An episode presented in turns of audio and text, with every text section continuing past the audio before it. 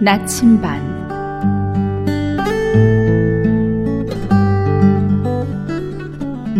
히브리서 11장 8절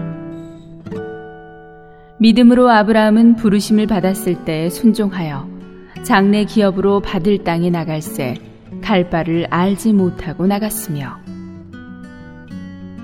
한 척의 해군 함대가 항로를 잃어 며칠 동안 다른 배나 해안을 보지 못했습니다. 그러나 함장은 흔들림 없이 밤낮으로 항해했습니다. 어느 날 아침 그는 그의 군함이 다행히도 목적지인 부두를 향해 가고 있음을 보았습니다. 그는 어떻게 길을 찾을 수 있었습니까? 그는 육지가 보이든 보이지 않든 다만 나침반의 방향을 의지해 항해했던 것입니다. 영적인 노정도 이와 같습니다.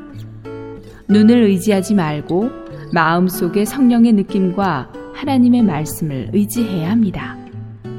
진정한 믿음은 반드시 순종을 포함해야 하며 믿음과 순종은 축복을 가져옵니다.